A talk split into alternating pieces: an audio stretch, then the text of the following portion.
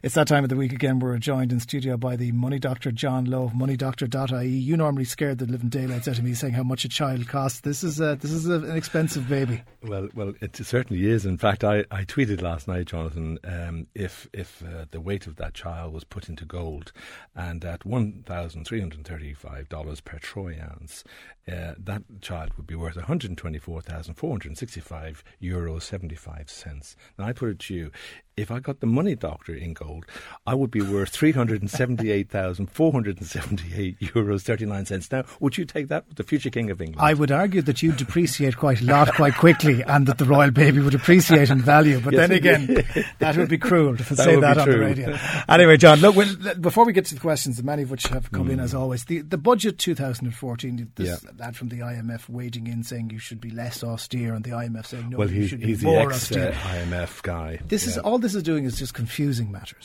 I, I, think it's fair enough to get commentators out there and, and try and put um, a different perspective uh, to the 15th of October next, uh, this coming October. Um, that is going to be a big day because this guy, uh, Professor uh, Ashoka Mody, he is the former IMF uh, mission chief. He's been basically saying that, uh, you know, we don't need to, you know, reduce it at all. He says if a 3.1 reduction is planned, then that number should be considerably lowered. He would even ask the question, why can we not consider the possibility for the next three years, next experiment, that there should be no further fiscal consolidation? Now, he did say a couple of things, like, you know, he suggests that innovative alternatives. I hate when somebody says, I suggest that we should do innovative yeah, alternatives. Without telling you, what, don't the, tell yeah. you what it is. But the problem is, and this is the, this is the crux of it, and not straying into political matters, mm. but hmm.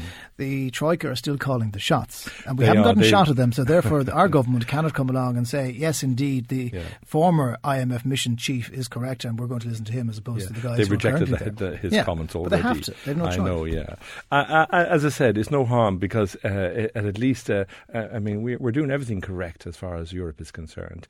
And I think there's a little bit of leeway next October in, in the budget. So it mightn't be as, as um, austere as some people think it will be. The banks always creep into the news. Charlie Weston yeah. had a story on the front of the Irish Independent today saying that they have finally started to make some long long term deals yeah. with, with customers. Now, it's only 1,500. I think it's only two banks, PTSB and Ulster. That's right. The but, six others are waiting to in the wings, although they've, well, they've started the process, Jonathan. But the A- AIB and BOI, you'd think, would be the first out of the blocks in this. Not Permanent TSB, mm. which hmm. granted has huge state invo- involvement, yeah. but Ulster has none. Well, uh, I, I, think in this case that uh, they're all under pressure now because the central bank are really now starting to turn the screw. And one of the things, uh, and I keep suggest, suggesting this as well, by the way, is the split mortgage. It is now favoured by the central bank, and it's the only way. And they're only doing this, by the way, Jonathan, for home loans wait wait till the, the vast majority of people who've got these residential investment properties they need the same trick you know, to their properties as well. Split mortgage is the only way it's going to going to do it. Because yeah, but the, you might as well have told the banks they have to saw off their leg than give someone a split mortgage. They've been very reluctant to do it, even after being told to do it. I know, but bank. I think they're all waiting for this uh, insolvency service to start in September, and then we'll see blood and hair flying. Yeah, okay, all sorts of things. Let's go through, and uh, actually, the first question is in relation to that. Uh, do you know, John Lowe, if KBC are going to offer split mortgages as they wouldn't entertain it when I proposed it? I suppose the thing is, you well, don't propose it, the bank. Well, believe it or not, John, they are already uh, offering it. And again, this thing about case by case basis, you know, you get somebody, Jonathan, who has uh, no income, no assets, and they're probably too old to start tinkering with extending terms and things like that. they've not got no choice but to either split the mortgage or they've got to do some kind of a deal. And that's what I'm saying. If you haven't got it and you can't pay it, so what I would suggest to uh, to this texter is go back and communicate, negotiate, uh, and perhaps if you are coming up against a brick wall, you know, it may be well worth your while employing an agent, an intermediary to go and negotiate on your behalf, because uh, there's lots of people out there now. The you know PIPs coming up and financial advisors and New Beginnings and all these kind of bodies that are being set up there.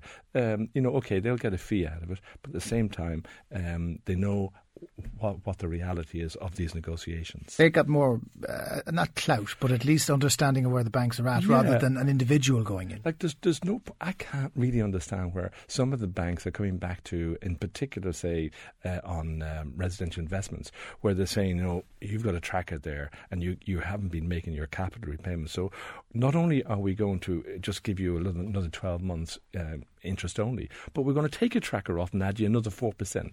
Now, that just doesn't make sense. We can't take a tracker off you. They, they can on a residential investment property. Oh, on an investment can, property. Yeah. Okay. Um, next question. I've just been let go. Sorry to hear that, listener. No redundancy. I'm getting 188 euro on the dole. The credit card is maxed at four grand. The credit union loan is 450 Gosh. a month. The rent is 800 pension, etc., is two fifty. Now, this is someone who's in a pretty grim spot at the yeah, moment. Yeah, I'm really sorry to hear that, and and there's so many people like this this texter, unfortunately, uh, and and this is where the need to prioritise Jonathan comes in. You know, you have your family, they're number one. They must be fed, they must be accommodated and clothed. Back to Maslow's hierarchy.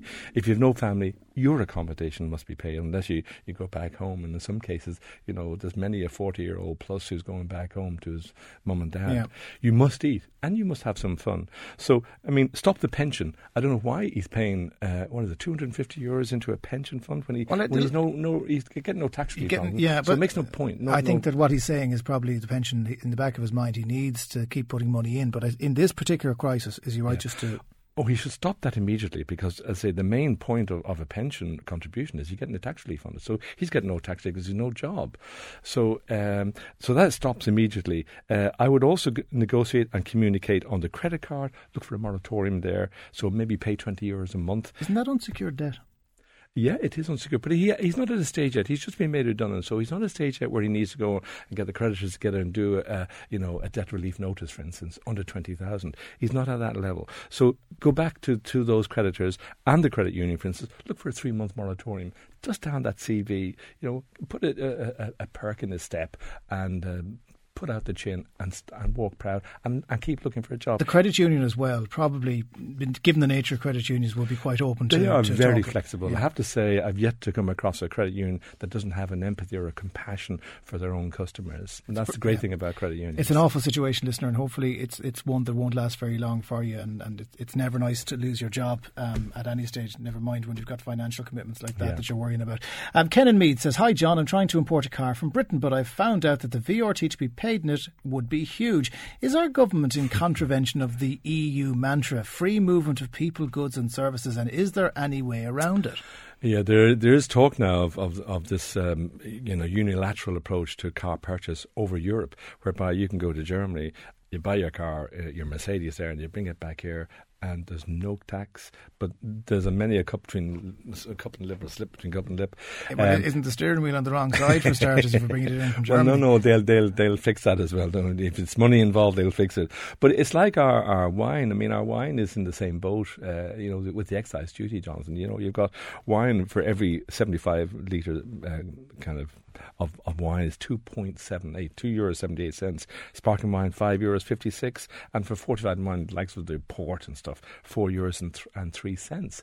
So, I mean, you know, the government will have to replace that and, say, the VRT. So if, if they're losing that, they're going to have to get it somewhere else. Yeah, in, in the immediate term, though. Uh, At the moment, he can't. No. He's no choice. No, he has no to, choice. He has, to, pay it. Yeah. Uh, next listener says, I'm 33 on Actually, saving. There's a, just on the VRT.ie, very good website as well, uh, uh, for all the questions on VRT. Next listener, 33. I'm saving for a deposit for a mortgage. What advice would you give me? I'm hoping to buy in South Dublin a house or a renovation project. We got um, information coming up later on from being guided about house prices rising, which uh, mightn't uh, well, well, please this listener. That's, well, that's good. It depends on what area. For instance, the apartments are not rising, Jonathan. They actually are, believe it or not. Ian Geider will tell us more about that later in, on. In, in, in the, Dublin the CSO oh, figures. okay. Well, anyway, he's 33, which is a great thing that he wants to start saving. So what I would be suggesting, regular saver account.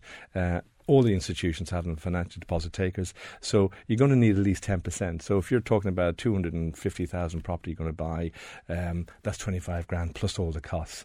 Um, add, add, say, 30,000 of that. So you've got to start saving pretty regularly. So, you know, do the monthly budget as well, because this is the other thing that people are not doing, where they, they should be working out precisely how much money do they need in order to, uh, you know, go through the month. And then when they've gone through that expenditure, Jonathan, they ask themselves two questions. One, do I need it? And two, is there a better or cheaper alternative? Because every single penny counts. And if you can save money, you can then save it. You know, that's, that's the, the issue. So, um, I, I would certainly. He's open to buy in South Dublin a house or a renovation project. Good luck to him. okay, well, the best of luck with it either way. Um, our next question is from Helen in Dublin. Um, she says, "Hi there. I bought my house eight years ago when I was forty-seven. I was told mortgage protection was legally compulsory. I'm now fifty-four. I've no dependents, and I have circa forty percent of my property on a tracker. I cancelled my mortgage protection. Well, I cancelled my mortgage protection without consulting my mortgage provider, as one of the reasons they gave me for needing it was the fact I was under 50, no cashing in. This was money down the drain every month for no return. Is what I did actually legal? Well, it is actually um, because Helen, once once you you have you, you have to have a mortgage protection policy under the age of 50 if you have a home loan. It's it's compulsory. Once you're over 50, uh, theoretically you have the right if it's over expensive or you've gone over that age of 50, you can actually um, you know waive it. But you th- theoretically need the approval of the of the lender. Uh, in this instance, you know, um, in in her case, she's. Uh, a single lady or she's uh, no dependents rather. Uh, and it's not quite down the drain because the money that she paid for those eight years Jonathan was all covering her, her life. So if but what happens if she didn't tell the mortgage provider is she in trouble with that? No she's not. She's not in, I mean the the bank won't probably even notice that the the mortgage the so she didn't do anything illegal no, she didn't do anything illegal. And in fact, I would recommend that, that because of her age and her status and the fact that she's no dependents, she doesn't need it actually. Helen, well done. You made the right decision. I know you did it in the dark, the but it, it's always good when these things turn out well after the event. Uh, Helen, we'll give you the book, the, the yes, Doctor's yeah. uh, annual question um, of the week. Question of the week there from Helen, and we'll give away a, another book next week. Thanks to everyone who got in contact. We will uh, give you more questions and answers next week. John Lowe, we'll talk to you then. Pleasure.